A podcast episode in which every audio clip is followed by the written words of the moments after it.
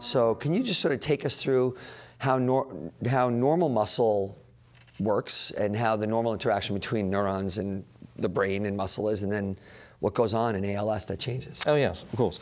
Well, normally when you want to make a movement, it starts in the brain. There's an area of the brain called the motor cortex, which initiates a, an impulse traveling down through the brain, the brainstem, down the spinal cord, where it connects to another nerve, which travels out to the muscle, and with that connection, you can make a movement. So you make a decision, voluntary or not, I'm going to move my hand, it moves. Yes, exactly. And those two systems, the upper one that goes from the brain to the spinal cord is called the upper motor neuron, and the one that leaves the spinal cord and goes to the muscle is the lower motor neuron.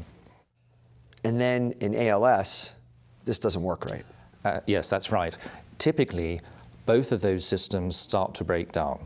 It could begin with the upper or with the lower, or sometimes with a mixture of each. But eventually, in the true full blown ALS, both systems are deteriorating.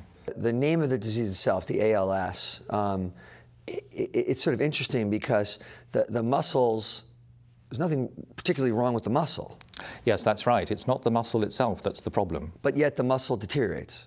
Yes, it does, because it loses its lower motor neuron connection, and once that connection is lost, the muscle shrinks and shrivels. Why?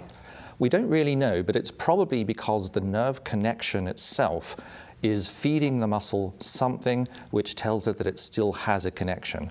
When that connection is lost, that trophic factor, which is probably what it is, is no longer present for that muscle, and so it shrivels up and, uh, and dies.